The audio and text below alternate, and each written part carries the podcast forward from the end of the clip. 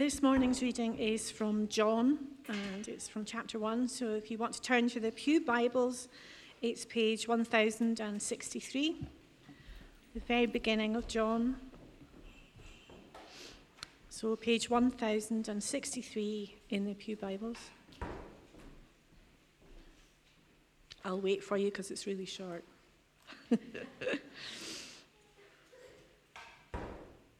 so, the Word became flesh.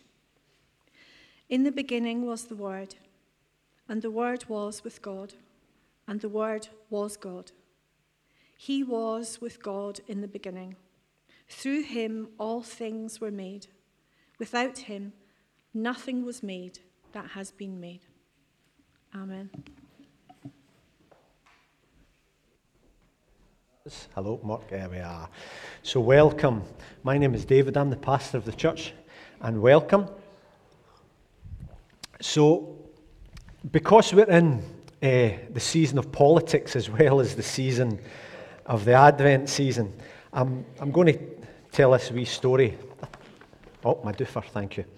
Um, I think may, maybe you've heard it before. So, George W. Bush was uh, President of the United States, and he was visiting, as presidents like to do, an old folks' home. So he was speaking and shaking hands in the press pack, and his entourage were with him, and he was looking good, and he was sounding good, and he was full of confidence, and he just smelt brilliant as well.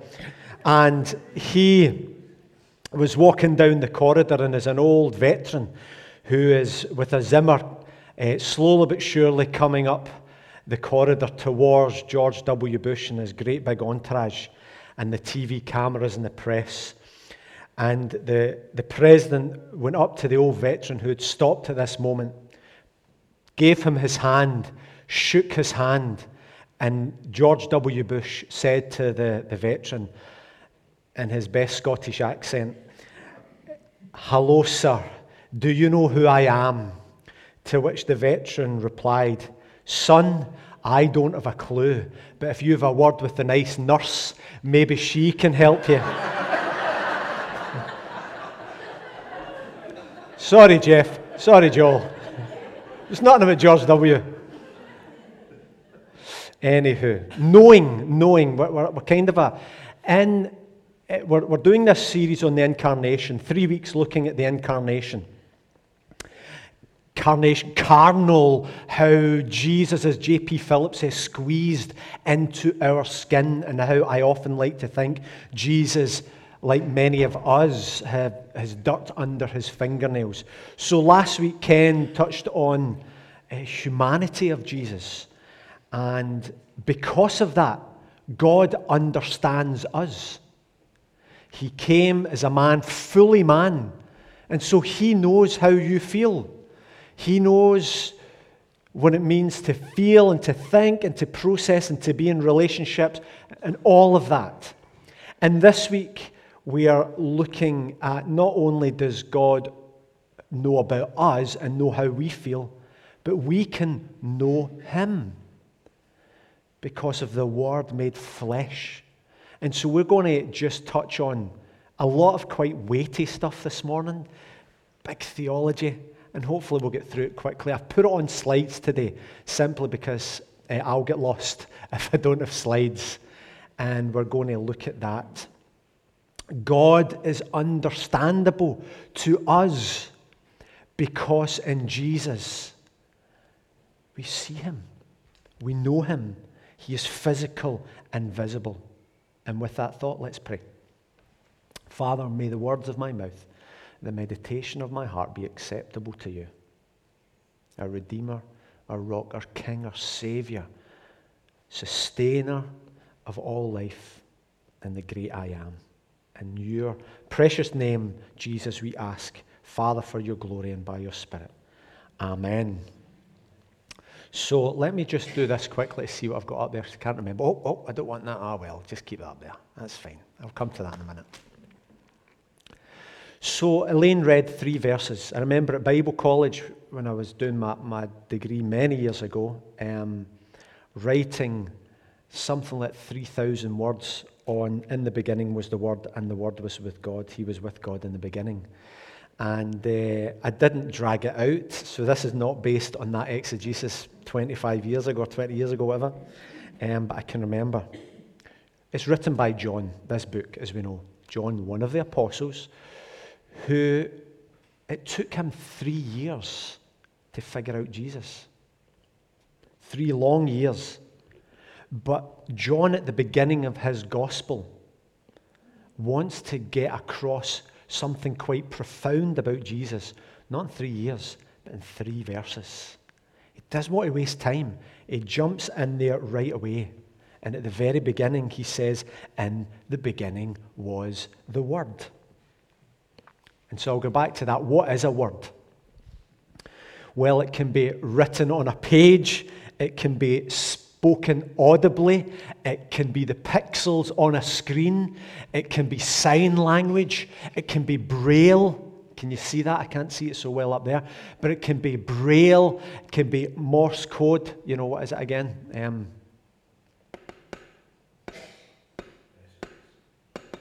As an old sailor knows that's SOS. Yeah, yeah, yeah.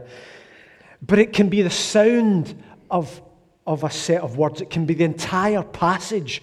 It can be all, it can be the, the sentiment that is behind a story. Words are used all the time.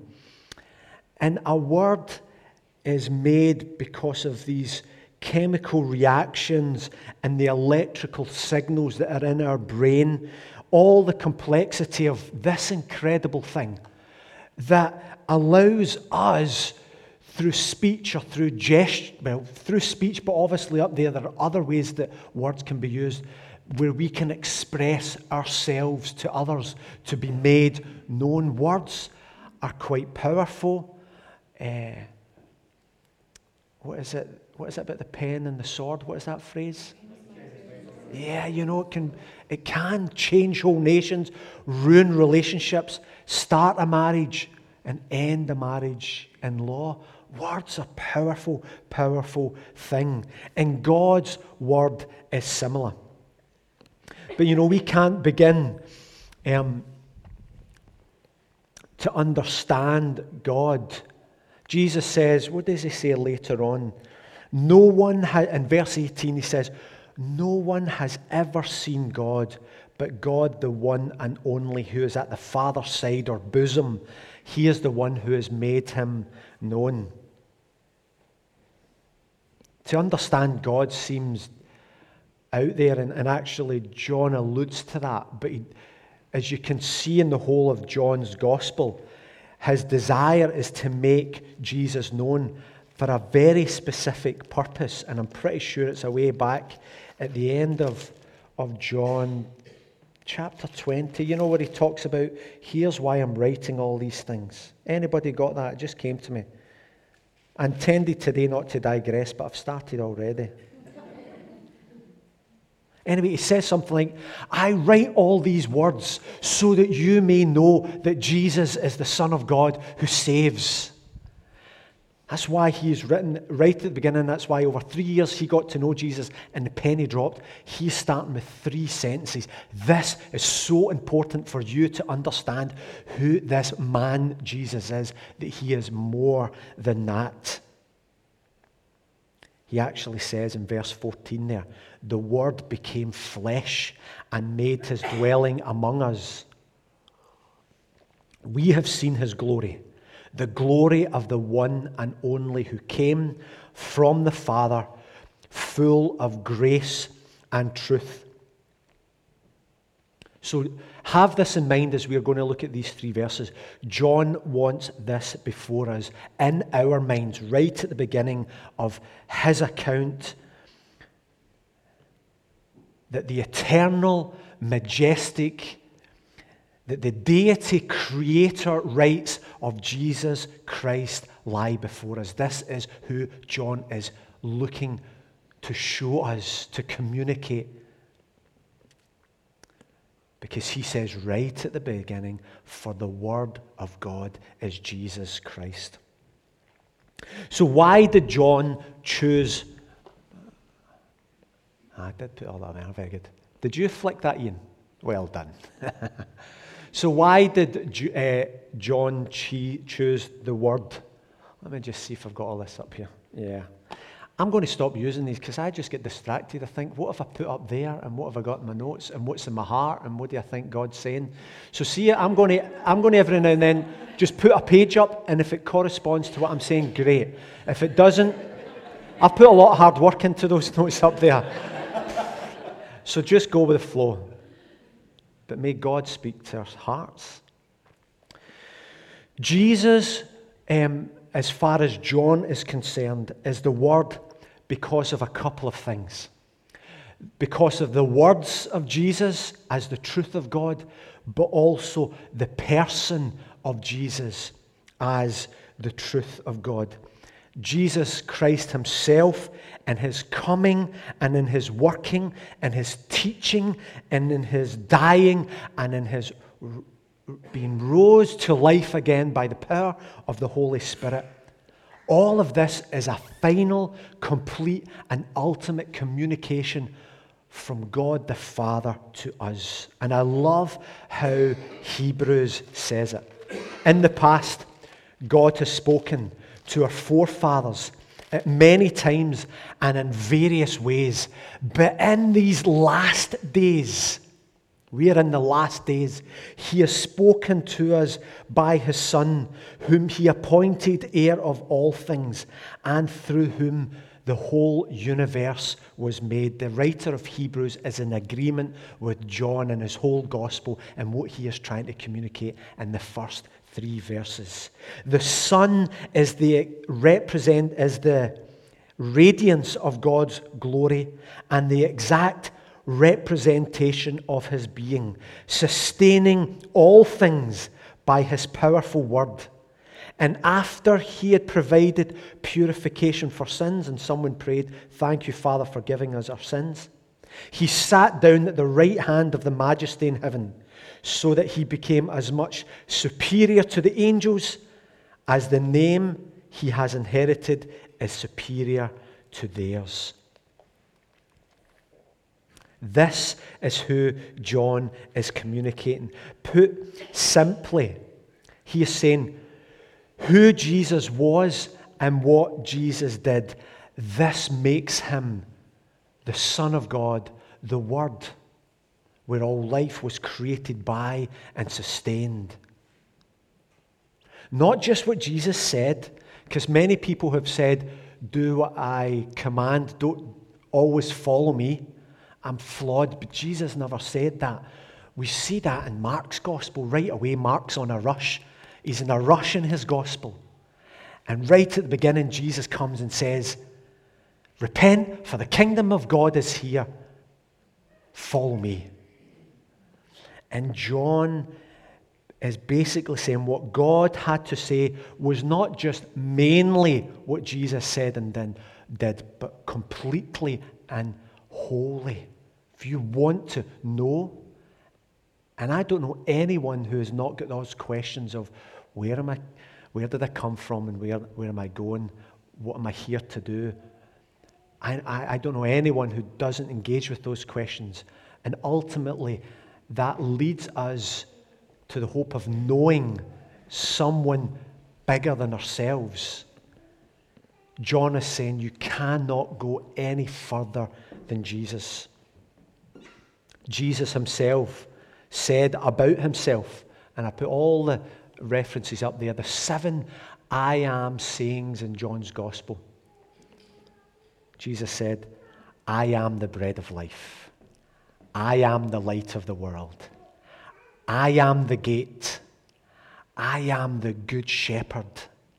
I am the resurrection and the life. I am the way, the truth, and the life. I am the true vine. All this was revealed by his incarnation. And I wish we had the baby crib here, as we often have. Even in the crib, in the vulnerability and in the mess and in the noise and in the hopes and dreams of a, a little baby child, all of that fullness there dwelt. Jesus, the Word of God. And I love how John who penned the revelation as well, goes back to this theme of Jesus, the fullness of God, the completeness of God, describes the return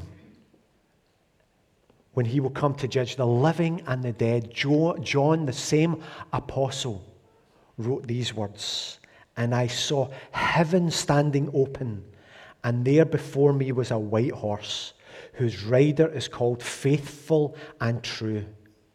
With justice he judges and makes war. His eyes are like blazing fire, and on his head are many crowns. Crown him with many crowns. He has a, main, a name written on him that no one knows but he himself. He is dressed in a robe dripped in blood, and his name is the Word of God. The armies of heaven were following him, riding on white horses and dressed in fine linen, white and clean. And it goes on further to describe this apocalyptic, um, quite in the same uh, vein as the, the, the prophet Isaiah and Jeremiah and Ezekiel of seeing something quite extraordinary. No mere man but fully God and fully man. God understands us, and we can understand God because of the Word who's came and dwelled with us. So, here in John 1 1 to 3, John has a view in all the revelation and all the truth and all the witness and all the glory and all the light and all the words that come out of Jesus and all of his living and all of his teaching and all of his dying and all of his rising. Because who Jesus was and what he did, this was where the fullness of God rested. He is the reliable word. So, with that, I'm quickly, and I promise you, quickly going to share four things. From these three words, now that we understand, from these three verses, now that I've shared with you as I, in my own mind, go through a summary, words are important. It helps us to communicate. It's the same with the Lord. He's created all of this, and He desires to communicate with us. Yes, God will speak to us through revelation, through other people, through dreams and visions. But we know that God speaks to us primarily through His Word as the Spirit inspires.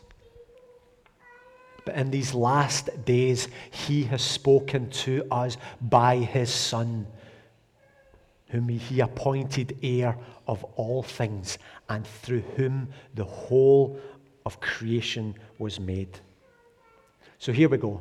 Four things about the Word. Simple thing right at the beginning His age. John says at the beginning, In the beginning was the Word what we have here is the, the phrase that he uses identical to the phrase in Genesis. In the beginning, God created the heavens and the earth. In other words, this was no accident. John is specifically uh, um, using the beginning of his gospel in the same way as uh, the, the writer, possibly Moses, wrote Genesis. In the beginning. And in the beginning, God created the heavens and the earth. And First John wants to reveal to us this that Jesus created the universe. He says that in verse 3 Through him all things were made. Without him, nothing was made that has been made. So John locates Jesus right there at the beginning. We, we think of it scientifically as the theory of the Big Bang. But what before? the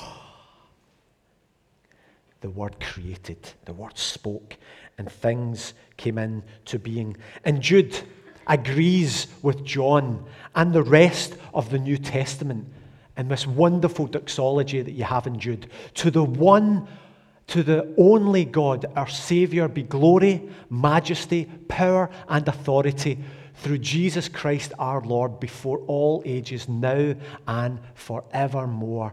Amen. So before time and matter, Jesus.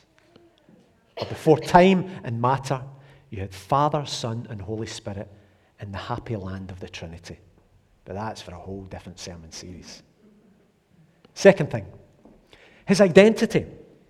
John doesn't want that to be guesswork either. He says, and the Word was God. Right at the beginning, identity, the Word who became flesh and dwelt among us, Jesus Christ, was and is God. In John 10, you have a great little incident where it's winter and it's the festival of dedication, if memory serves me right. And Jesus is walking in, if I got it up there? Yeah, Jesus is walking in uh, Solomon's colonnade in the temple. And the, his opponents came to him and say these words. I'm going to read it because I can't remember it word by word. Jesus' opponents come to him and they ask him this question from 25 onwards in John 10. 24. The Jews gathered round him, saying, How long will you keep us in suspense and guessing? We want to know. If you are the Christ, tell us plainly. And Jesus answered them, I tell you, I would tell you, I did tell you, sorry, but you did not believe. The miracles I do in my Father's name speak of me, but you did not believe because you are not my sheep. My sheep listen to my voice. I know them and they follow me. I give them eternal life and they shall never perish. No one can snatch them out of my hand. My Father who has given them to me is greater than all. No one can snatch them out of my Father's hand. I and the Father are one. And again the Jews picked up stones to stone him.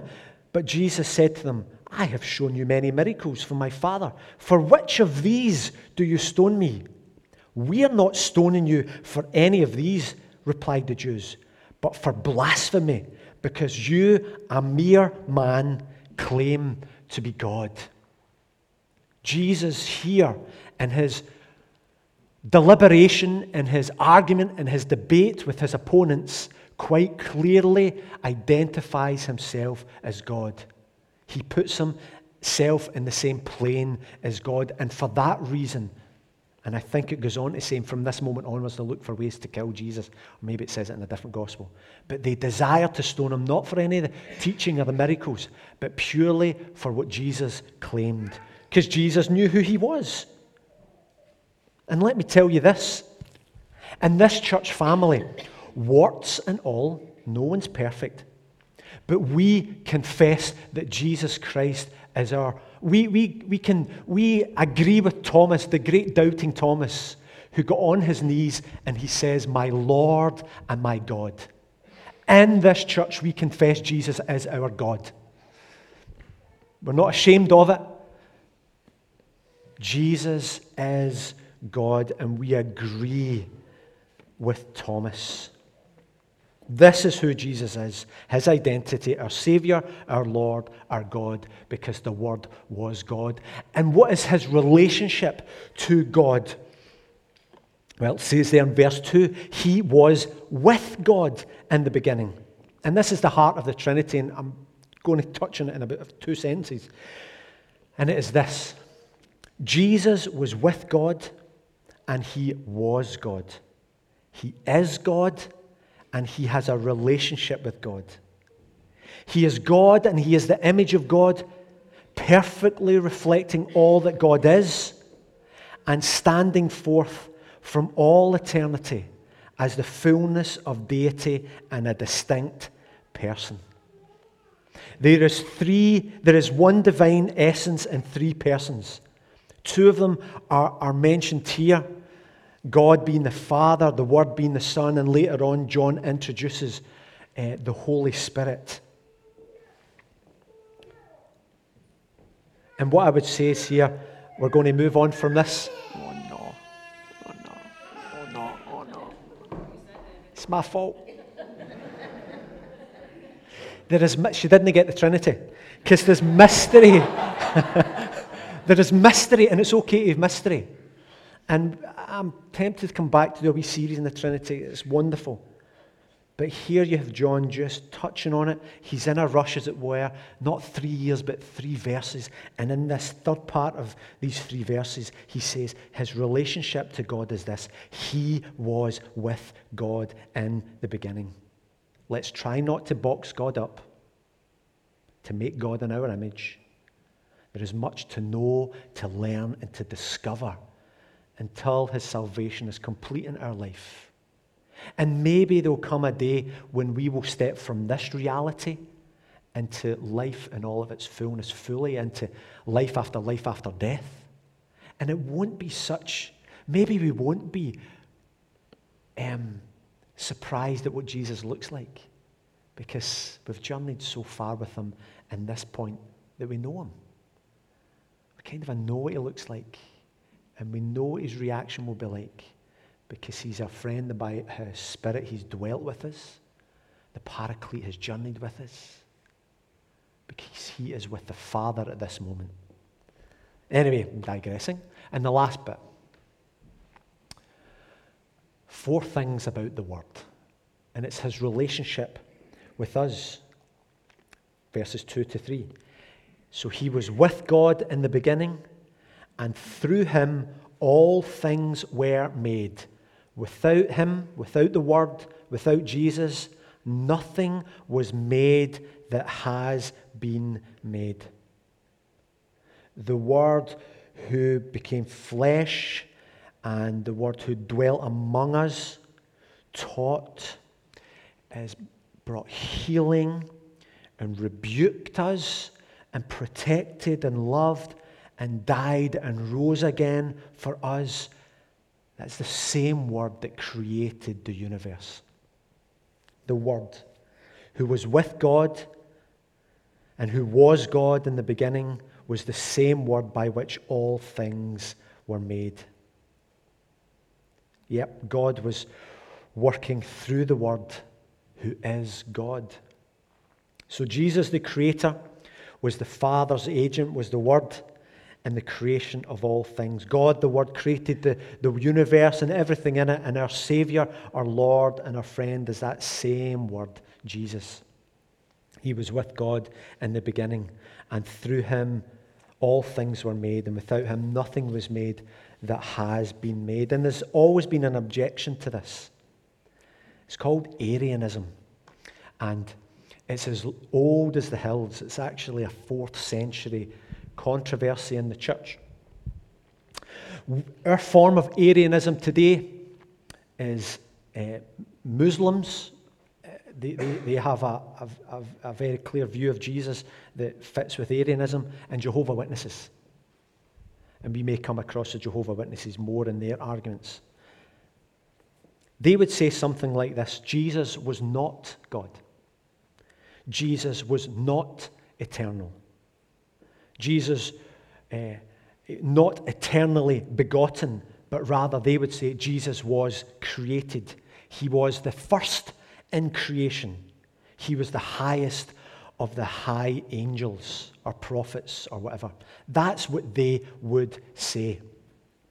And that is Arianism. And like I says, a historical battle that the church has actually fought and won. And we need to learn from that. I'm going to give you a wee quick history lesson, very quick. Arius was a pastor, a pastor of many churches man who loved Jesus. Athanasius was a, a compatriot, he was another pastor. And Arius and, and no doubt other church uh, pastors, as they were looking at the word and they were trying to figure out who Jesus was, what was the fullness of him, and they, and they eventually come up with this from how they read Scripture and how their culture was influencing them as well. If the Father begat the Son, then he who was begotten had a beginning in existence. And from this it follows there was a time when the Son was not. And actually, put into song format because you know, if you want people to learn something, you put a wee tune behind it, it goes in there and people sing it. And before you know it, they believe it. And, and so the church was being influenced in the fourth century with this idea that Jesus, yes, was a fully man, but he was not fully God. There came a point when God the Father created him. And Athanasius was like, You're not having that. And he actually got exiled many times by the bishops. And even when he became bishop, he was exiled over this. This was a real um, battle within the church and Christendom as it was then. And Athanasius took that and basically said this To those who maintain there was a time when the Son was not, rob God of his word like plunderers. Because he's seen that if uh, only one who was fully human could atone for human sins, and only one who was fully divine could have the power to save us. No one can pull up their socks and make themselves acceptable to the Lord. There is many things that we cannot do, like the young apprentice who is standing at the Niagara Fall with his journeyman. And the journeyman, to teach this young apprentice a lesson in life, says to his apprentice, Right, looking at the Niagara Falls, what are you going to do about this? And the young plumber says, Give me a moment, I'll think about it and I'll get right onto it. As if he could hold back the falls at Niagara, the Niagara Falls. Impossible. We cannot pull up our, ourselves by our bootstraps or pull our socks up. It is impossible. To fully, um, the one who was fully human could atone for human sins, and only the one who is fully divine could have the power to save us. And Athanasius eventually won the fight, and the church at Nicaea and other uh, councils recognized uh, and put into creedal form to teach the church of who Jesus is. The Word who was with God and the Word who was God at the beginning. Take it like this John didn't end, so cast your eyes as I finish here. Cast your eyes in, in verse 3. John didn't end it like this. Through him all things were made. He didn't stop there. Because at that point we could conceivably say, yep, but all things does not include Jesus himself. It includes everything but himself. So we could then go on to say he was created by the Father. And then with the Father, he created all things. But John didn't stop at that point. Through him, all things were made. He went on to then say, and without him, without the Word, without Jesus, nothing was made that has been made. John tells us explicitly, emphatically, that everything that has been made, Jesus made. Everything. Before anything was made, Jesus existed with the Father and the Spirit in the happy land of the Trinity, content for all ages, if there was such a thing. And then out of their wonderful generosity, not because there was a need in them, they didn't need to be loved, they didn't need to be recognized, but out of their generosity, they created. And they allowed us to be ourselves. The end. But I'd like to finish with some wee thoughts. Thank you for staying with me, but it's important. Jehovah Witnesses come to our door quite often. They know their scriptures, and their scriptures have quite significant changes in them. But they are without hope. I know where I am going. I know my Saviour. I know the thing that He's begun, He will complete. I know Jesus, who knows how I feel because He's been there, yet was without sin. I know that His Scripture testifies time and time again that He paid the full sacrifice and sat down at the place of glory with His enemies as a footstool. And when the Father decides He will come to judge the living and the dead. And this kingdom of God that we speak about, that we see little bits here and there in our relationships, we will experience that in all of its fullness as was intended with the Father and with the Son and with the Spirit. So let us be confident in who we worship. We have the cross before us as a reminder that God so loved the world that he gave his one and only Son, that whoever believes in him shall not perish, but have eternal life. Because it is finished, it is enough, and Jesus is enough. Fully God, fully man. And next week we're going to go into one more wee aspect of it as we explore this thing about the incarnation of how Jesus squeezed into our skin. Shall we pray? Let's be silent. Let's be silent.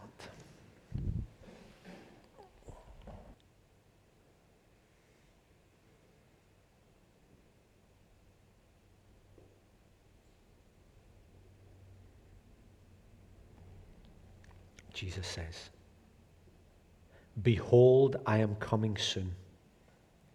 My reward is with me and I will give to everyone according to what he has done. I am the Alpha and the Omega, the first and the last, the beginning and the end. Lord, may you open our minds. May we be able to mine the depths of your word, hold on to some of that truth May it shape our lives by the power of your Holy Spirit, that we may become like you, heirs and co heirs, a royal priesthood. May we understand you more, become more intelligent. May we experience you, Father, in the depth of our soul by your Spirit. So that when we are asked to give an account of who Jesus is, we are confident because we know, because we know, because we know. In the name of the Father, the Son, and the Holy Spirit.